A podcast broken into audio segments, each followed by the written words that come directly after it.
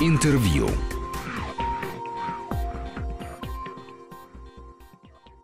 Всем здравствуйте, в студии Вести ФМ Руслан Быстров. И рядом со мной кандидат исторических наук Мирослав Морозов. Мирослав Эдуардович, здравствуйте. Добрый день, Руслан. Ну, программа у нас сегодня посвящена Дню Великой Победы, исследованиям, которые проводят ученые в этом направлении, они до сих пор продолжаются. Вот стало известно, что к 2020 году участники подводной экспедиции «Поклон кораблям Великой Победы» намерены установить точное местонахождение всех затонувших в Балтийском море с 41 по 45 годы субмарин. Планируется, что на рубке подводных лодок будут установлены мемориальные доски со списками экипажей, и данные переданы в Министерство обороны для обозначения на морских картах мест братских захоронений. Всего в годы Великой Отечественной войны Балтийский флот потерял 46 подводных лодок, 24 из них ушли в боевой поход и не вернулись, пропали без вести, и до недавнего времени никто не знал, нигде не находится, ни при каких обстоятельствах они погибли. Ну вот завершить работу водолаз намерены к 75-летию Победы, то есть уже в следующем году. Скажите, пожалуйста, почему только сейчас на Балтике стали искать подводные лодки? Ну, наверное, неправильно сказать только сейчас, потому что вот а, само уменьшение числа с 24 пропавших без вести подводных лодок на сегодняшний день, вот э, речь непосредственно идет о том, чтобы к 75-летию найти, победы найти 4 завершающих подводных лодки, значит, 20 было найдено. И, в общем-то, прогресс большой был в значительные годы, начиная с начала 21 века. А, дело в том, что длительное время эта работа ну, не считалась настолько важной, ну и не было соответствующего оборудования, которое позволяло бы находить. Даже на сегодняшний день, в общем, то оборудование, которым располагают, это же, как вы понимаете, это не задействованы государственные ресурсы, не задействованы ресурсы военно-морского флота России. Оно, в общем-то, осуществляется во многом, а, так скажем, на энтузиазме, э, привлеченных спонсорских средствах, на которые арендуются соответствующие корабли, соответствующее оборудование, осуществляется поиск, и, в общем-то, с учетом этого, конечно, обнаружение каждой подводной лодки – это большое событие и большой шаг не только для историков в изучении того, что происходило с 1941 по 1945 год, но и также для близких, потому что каждый раз это вызывает э, большой информационный всплеск, и находится большое количество семей, родственников – ведь на подводных лодках среднего водоизмещения экипаж был от 40 до 50 человек, на больших подводных лодках 70 человек, на маленьких подводных лодках 20 человек. Родственники этих людей э, до сих пор э, занимаются поиском информации о своих погибших родственников. И вот тот ажиотаж, который каждый раз возникает, в хорошем смысле этого слова, каждый раз возникает после известия об обнаружении очередной подводной лодки, он, в общем, для нас, для тех людей, которые занимаются этим поиском, является очень большим мобилизующим а в чем там главная сложность вот в этой работе поисковой? Ну, э, я могу рассказать, э, ну, в целом, наверное, правильнее э, сказать так, что эта поисковая работа, она очень многогранна. Вот, начинается она с исторических архивов и заканчивается она непосредственно те ребята, которые в соответствующем снаряжении погружаются на глубину. Но это же опасно. Могут быть мины, например, не разорвавшиеся до сих пор.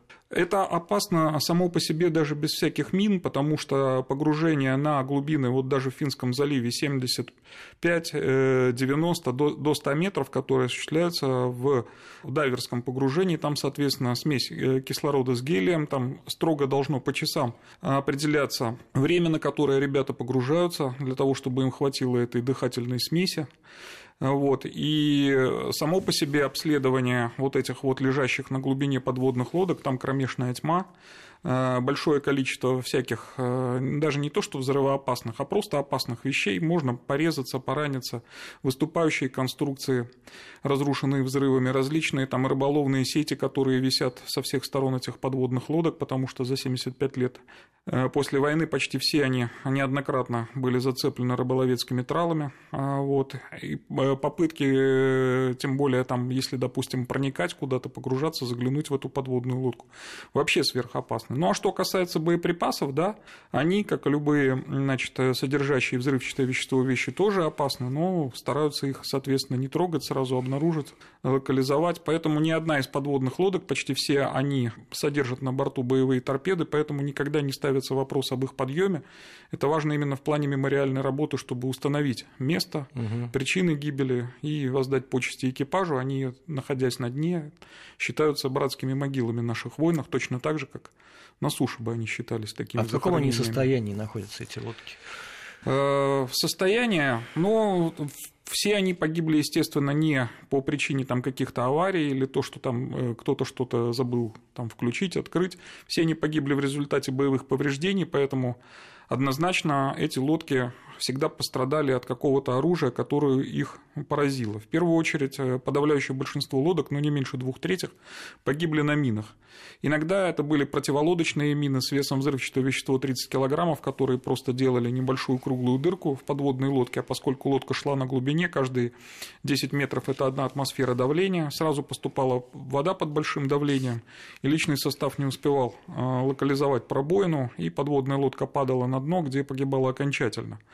Вот. Но очень часто они становились жертвами более мощных мин, донных мин, где там было по 550 килограмм взрывчатого вещества, или тяжелых якорных мин, где было 270 килограмм взрывчатого вещества. При этом иногда взрыв мины приводил к взрыву, допустим, артиллерийского погреба подводной лодки. Так вот, подводная лодка С-12, которая э, обнаружена была в прошлом году севернее Таллина в водах Эстонии, она просто разорвана взрывом пополам, причем э, носовая часть лежит позади кормовой, то есть лодка как бы проплыла мимо по инерции, мимо своей оторванной взрывом э, носовой части. Хотя подорвалась на легкой противолодочной мине, но взрыв артбогреба привел к ее э, раскалыванию корпуса на две части и мгновенной гибели всех подводников, к сожалению.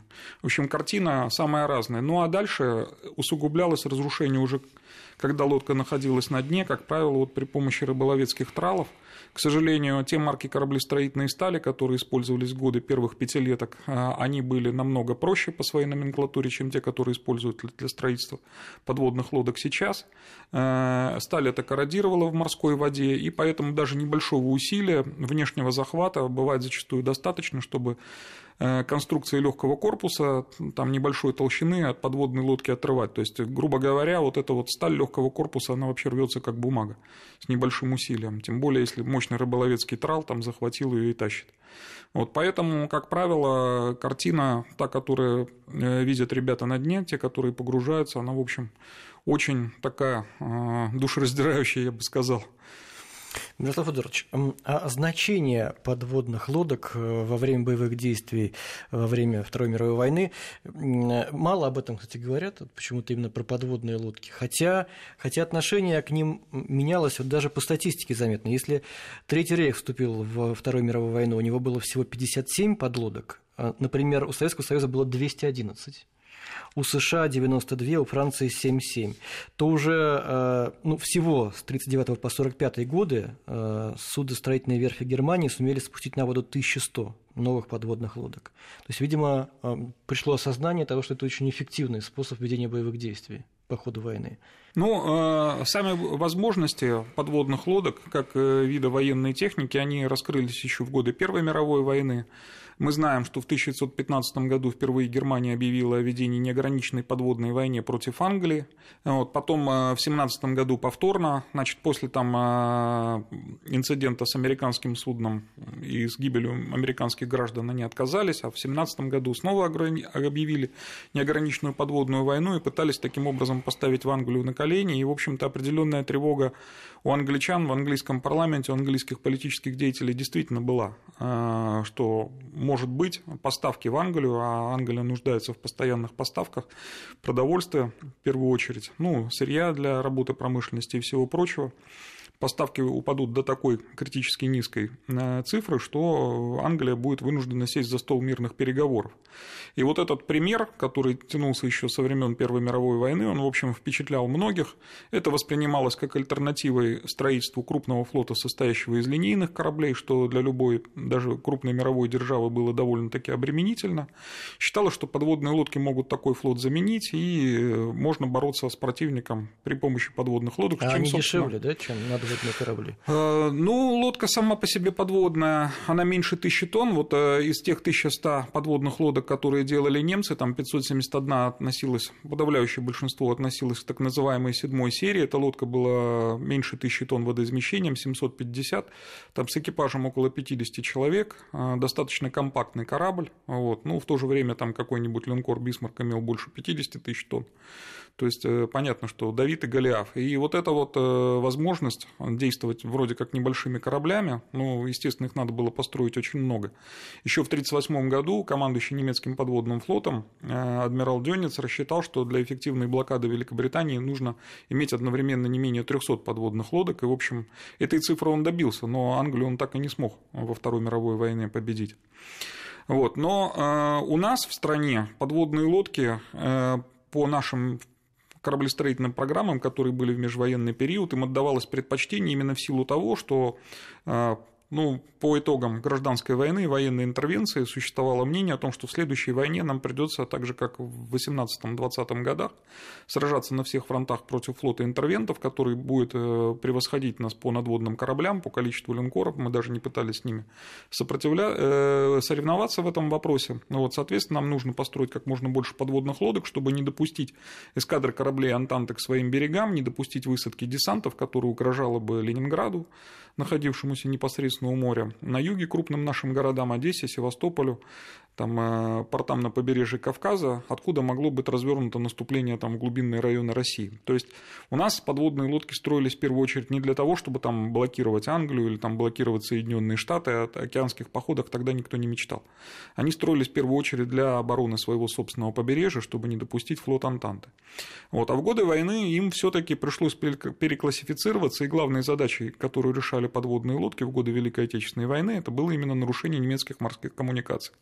Причем в первую очередь э, той стратегической коммуникации, которая связывала Германию со Швецией, по которой в Германию ежегодно поставлялось от 8 до 10 миллионов тонн железной руды вдоль шведских территориальных вод.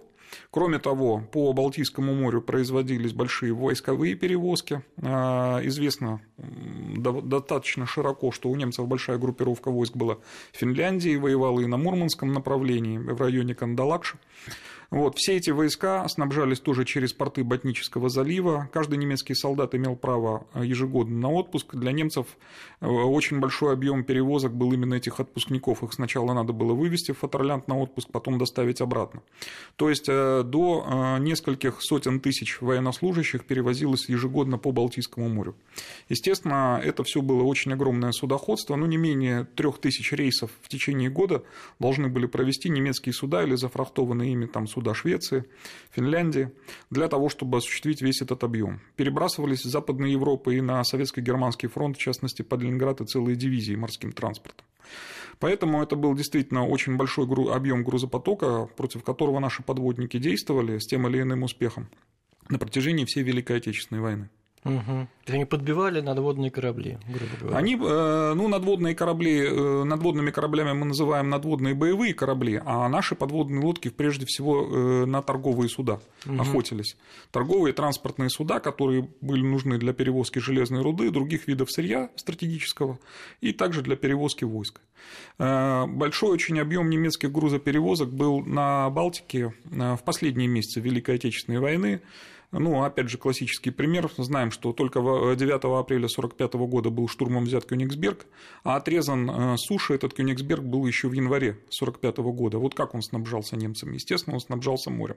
Землянская группировка, небезызвестная Курлянская группировка, группа армии «Север», которая капитулировала только 9 мая 1945 года, на момент своего окружения на 35 дивизий насчитывала. Каждая дивизия вермахта э, не меньше 300 тонн грузов расходовала ежесуточно. Вы можете себе представить, какой объем грузов требовался для доставки. От, э, обратными рейсами вывозилось гражданское население из Восточной Пруссии, которая тоже была значит, отрезана нами в начале 1945 года в результате восточно-прусской и восточно-померанской наступательных операций. Вот. По немецким данным, с конца 1944 по э, День Победы в общей сложности по Балтийскому морю было перевезено с востока на запад около полутора миллионов человек. Сюда включаясь и э, войска, сухопутные. Вот в частности, небезызвестный факт о том, что в начале февраля 1945 года а, существовал выбор у маршала Жукова либо немедленно наступать на Берлин, либо временно перейти к обороне и отразить э, померанскую группировку. Да? Откуда возникла померанская группировка? Ее же не было. А это именно перевезенные морским транспортом дивизии из Курляндии. Небольшая пауза, и мы вернемся в эту студию. Интервью.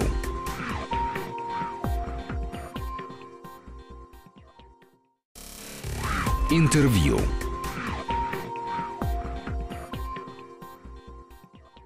Продолжаем разговор о роли подводных лодок в ходе Великой Отечественной войны. У нас в студии кандидат исторических наук Мирослав Морозов. Мирослав Эдуардович, ну вы рассказали, чем занимались советские подводные лодки, а немецкие в основном чем были заняты? Немецкие подводные лодки в первую очередь а, были заняты именно блокадой Англии. Вот те самые 300 подводных лодок, которые требовались адмиралу Дёницу для того, чтобы значит, отрезать подход к британским островам. 100 из них по его расчету, там, или более 100 должно было находиться на позиции, там 100 ремонтироваться и 100 идти на позиции или с позиции. Вот этого он считал вполне достаточным. Вот. Э, из этих подводных лодок формировались группы, вошедшие в историю под названием «Волчья стая». То есть э, формировалась завеса подводных лодок, когда лодки линию с небольшими интервалами в несколько миль друг от друга выходили на путь э, атлантического конвоя, который шел, допустим, в Англию Соединенных Штатов.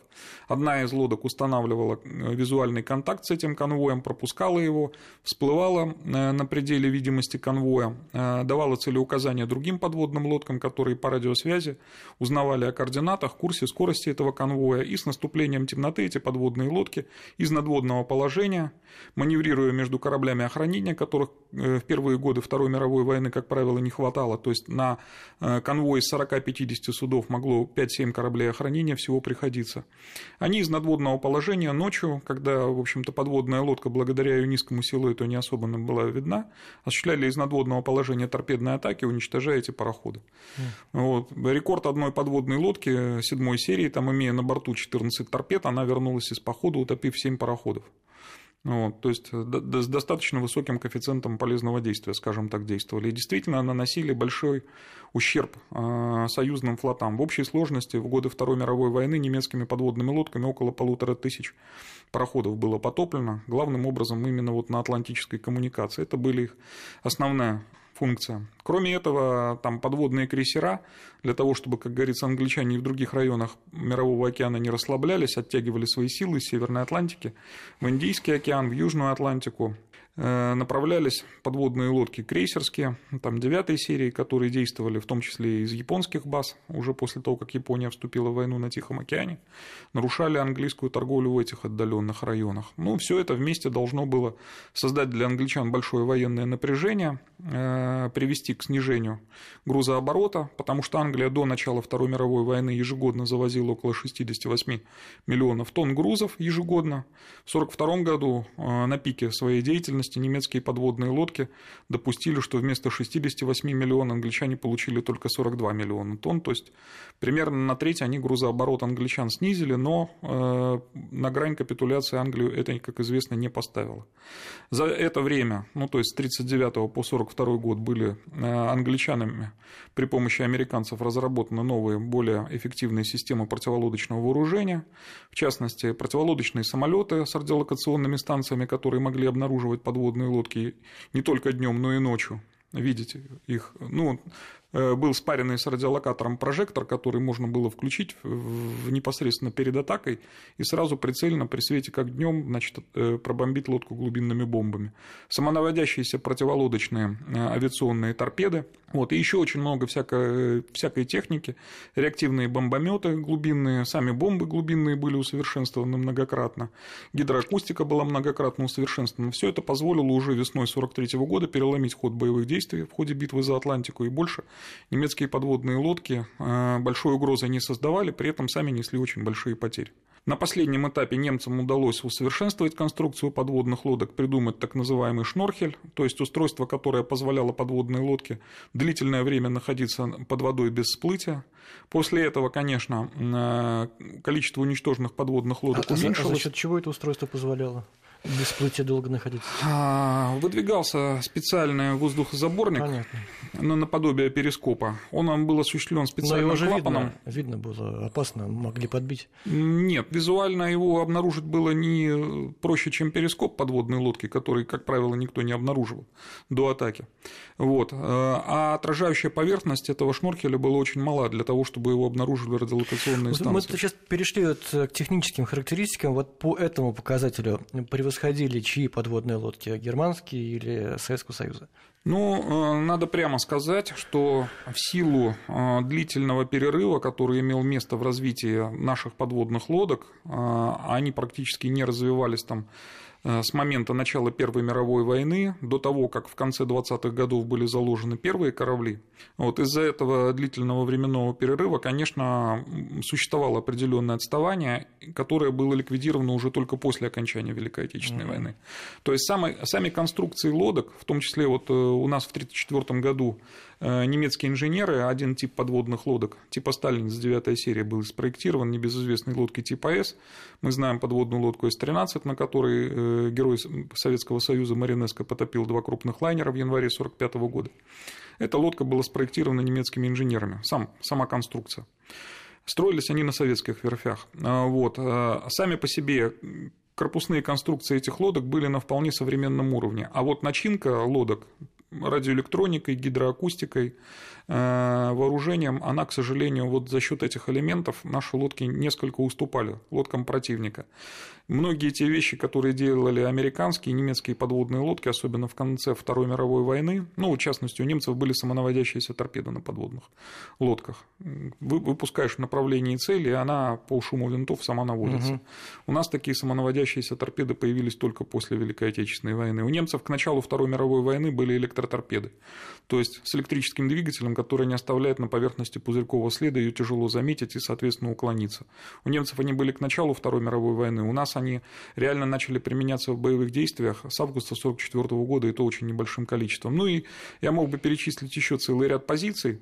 Определенную помощь в этом вопросе нам оказывали союзники поставками по ленд-лизу, но э, в целом, конечно, наши лодки несколько уступали немецким, и это тем более подчеркивает подвиг тех советских подводников, которые даже на этих лодках не вполне совершенной конструкции добивались, в общем, вполне ощутимых для противника результатов. Вот самые известные какие были лодки? Ну, честно, хотел бы сказать о малютках, так называемых? Ну, много, много лодок, о которых можно говорить. У нас, как правило, вот, э, собственно говоря, начинают и заканчивают вот с С-13 Маринеско. Э, он действительно рекордсмен по части потопленного тоннажа, потому что два крупных лайнера, угу. один там 25 848 бруторегистровых тонн, другой 14 660, это больше 40 тысяч водоизмещения сразу в сумме дает. Это, конечно, остальные перебить этот рекорд не могли, потому что средний тоннаж парохода это около 5000 тонн.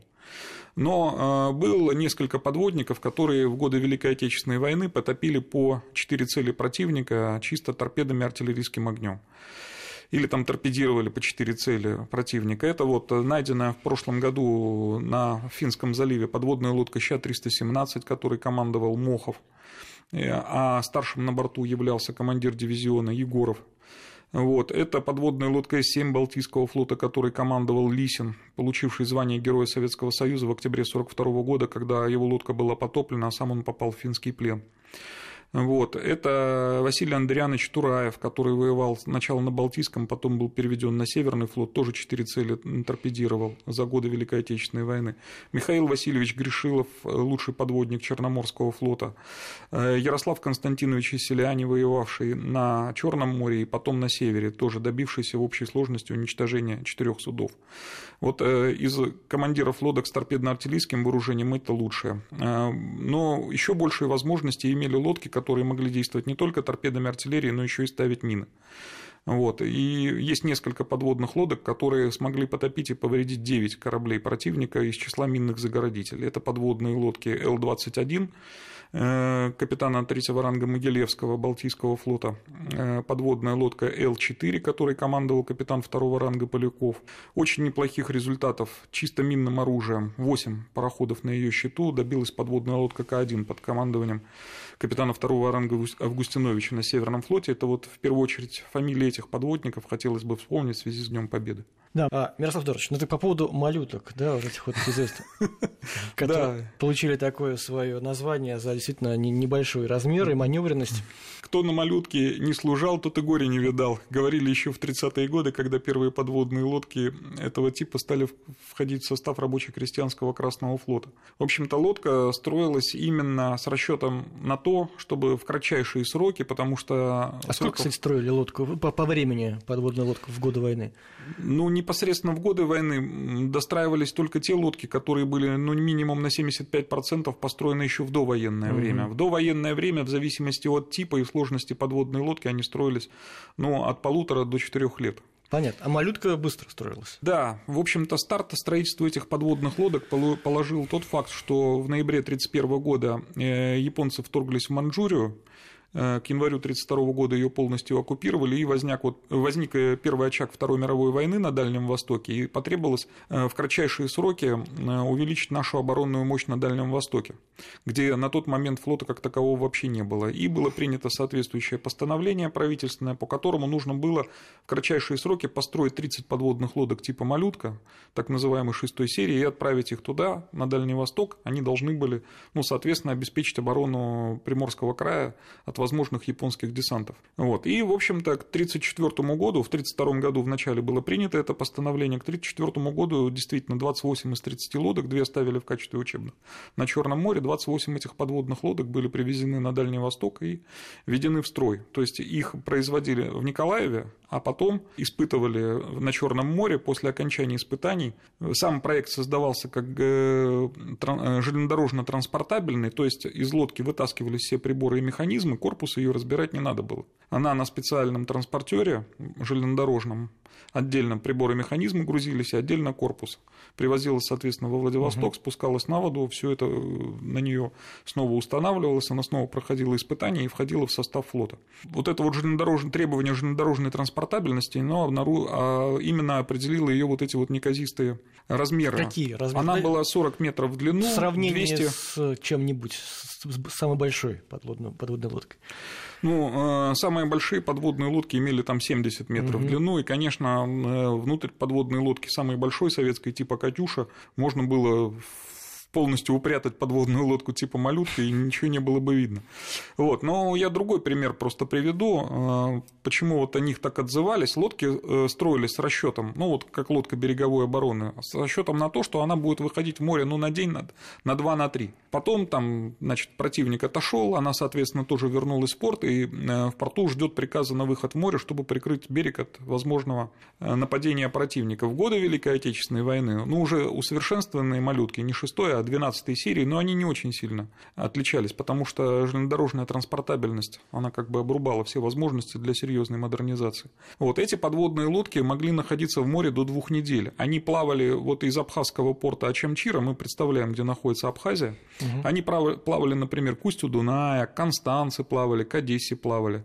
Эта подводная лодка, в общем, на ней всего было по одному один электромотор, один дизель, один винт, один перископ, одна 45-миллиметровая пушка, два было только торпедных аппарата. Вот, для того, чтобы осуществить один единственный залп двумя торпедами, вот ей надо было переплыть на протяжении недели Черное море, там покрутиться у берега, Скорость найти. какая была средняя? А, скорость э, в надводном положении, на котором они осуществляли переход, было 12 узлов. Ну, ну грубо говоря, 15 км в час такой скоростью она плыла. Угу.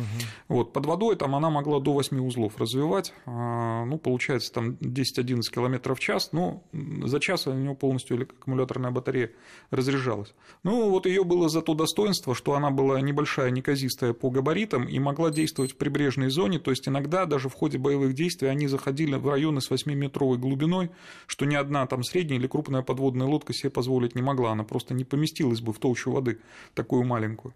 А вот для районов, там, где устья Дуная, где большое количество песка Дунаем выносится, Одесский залив, опять же, вот эти вот все мелководные, и э, суда противника ходили, стараясь прижиматься к берегу, чтобы обезопасить себя таким образом от атак подводных лодок, вот малютки туда могли проникать и совершать атаки. Поэтому в 1942 году очень много было на Черном море таких атак успешных. Но э, сами бытовые условия, в которых жили моряки на подводных лодках типа «Малютка», были очень сложными. Э, чтобы в дизельном отсеке двум матросам разойтись друг с другом, один должен был становиться на четвереньки, другой через него перепрыгивать. Вот. Э, кожаный топчан кают не было вообще ни у кого, включая командира лодки. Кожаный топчан в центральном посту был только у командира лодки. Остальное, весь личный состав спал по отсекам. Например, дизелисты, они спали там за дизелем, мотористы за электромотором, торпедисты там э, в торпедном отсеке на полу спали. Все это неделями. Да, вот именно. Лодка строилась в расчете на то, что она выходит на день, на сутки двое-трое, а фактически приходилось до двух недель находиться в море. На лодке не было специального кока. В первом торпедном отсеке были три электробачка, и торпедисты должны были совмещать обязанности кока с своим торпедным, и далеко не все из них умели готовить соответствующие вкусные продукты. Вот. Потом а, при обслуживании торпедных аппаратов иногда там в блюдо падали, извините, смазанные маслом оружейным там болты, всевозможные детали от торпедных аппаратов, ну и так далее, что тоже, естественно, здоровье желудку не прибавляло в таких случаях. Поэтому условия на этих лодках действительно были очень тяжелые, они не были предназначены для той функции, которая реально на них в годы Великой Отечественной войны была возложена, и честь и хвала нашим предкам, которые воевали на этих лодках мужественно, и, в общем, добились добились определенных результатов. А это престижно считалось воевать на подводной лодке? Ну, как... Или старались туда не попасть? Как сказать? Де... Э, вот в российском императорском флоте на подводной лодке служить шли добровольно. А в советском флоте такого не было. То есть э, направляли там и командиров на учебу, и рядовой состав распределяли, кто как. Вот. Э, тяжело сказать. А Все определялось очень сильно тем, что реально происходило в тот момент на фронте, в целом стране, ну и подводных силах, потому что периоды, когда ушли большие потери, тогда, естественно, носы, как говорится, повисали, и многие э, хотели уйти там, с лодок, а куда они могли уйти с лодок служить? Дописаться добровольцами в морскую пехоту. Кто-то записывался, а потом, э, соответственно, уже в 43-м, 44-м, 45-м году, когда в основном воевать научились, уже, конечно, лучше, чем идти куда-то на фронт, в пехоту воевать, намного лучше было служить на подводной лодке. Хорошо, мы про наши поговорили, технические характеристики наших лодок, а что особенного было э, в лодках Германии или союзников? Вот самые-самые технические достижения того времени. Самые серьезные технические достижения того времени были, безусловно, на немецких и на американских подводных лодках. На американских подводных лодках была самая система, совершенная система управления торпедной стрельбой. То есть, где э, командир минимум э, параметров движения цели определял глазомерно, за него работало первые электромеханические компьютеры, которые уже появлялись в то время, они осуществляли, ну, высчитывали все необходимые параметры для атаки. И дистанционно все эти параметры от стойки аппаратуры, находившейся в центральном посту, дистанционно вводились в торпеды. То есть э, торпеда после выстрела шла не прямо, а могла уходить через определенное время, ну, разворачиваться под определенным углом. И торпеды могли разводиться, э, чтобы создавать некий сектор в котором любая цель поражалась. То есть одна торпеда поворачивала, грубо говоря, на градус, другая на полтора, третья на два. Это формировало вот, ну, как, как зубья гребенки. А да? дальность стрельбы? Между которыми. Дальность. Даль, дальность стрельбы, в принципе, у всех подводных лодок э, всех стран мира определялась торпедами, которые на них стояли, и была примерно сопоставима. Там 4-5 тысяч метров больше никто не стрелял. Для электрических торпед она была еще и меньше. И формировался вот этот вот торпедный сектор, то есть командир э, американской подводной лодки, даже не, поворачив... не разворачивая куда-либо свою подводную лодку, мог стрелять на любой борт торпеды поворачивали, разводились под определенным углом и проводили накрытие э, цели. Это позволяло им стрелять из-за ордера кораблей охранения с больших дистанций и, в общем, гарантированно поражало цель. Примерно такое же э, оборудование, только чуть попроще, было на немецких подводных лодок. Там уже больше приходилось командиру высчитывать вручную. Вот. Но тоже существовало дистанционное управление э, торпедами, которые не надо было извлекать из торпедных аппаратов, чтобы ввести в них вот эти вот все углы поворота. На наших лодках такого не было, скажем прямо. Для того, чтобы изменить глубину движения, осуществить поворот, торпеду бы надо было бы вытаскивать и потом угу. заряжать ее снова. Естественно, э, непосредственно в ходе торпедной атаки никто этим не занимался, потому что ну, в любой момент нужно тут стрелять. Иногда стрелять нужно было очень быстро после того, как цель была обнаружена. И просто бы не успели бы торпедисты это все осуществить. Поэтому э, все прицеливание осуществлялось поворотом корпуса подводной лодки. И э, стреляли по одному направлению, торпеды никуда не разворачивались, и лишь с конца 1943 года так называемый искусственный веер стали делать, то есть торпеды еще в базе, им задавался угол поворота, вот три из четырех торпедных аппаратов носовых, три торпеды, они заранее имели фиксированные углы поворота, которые уже в походе никто не менял. Конечно, это все отражалось на эффективности, она была несколько меньше. Вот. Но, в принципе, а, где-то 15-18% успеха у наших торпедных атак было в годы Великой Отечественной войны. У немцев в 1941 году процент успешности был где-то около 30% на наших театрах. В Атлантике больше. На наших театрах воевать им было намного сложнее, но это долгий разговор, почему.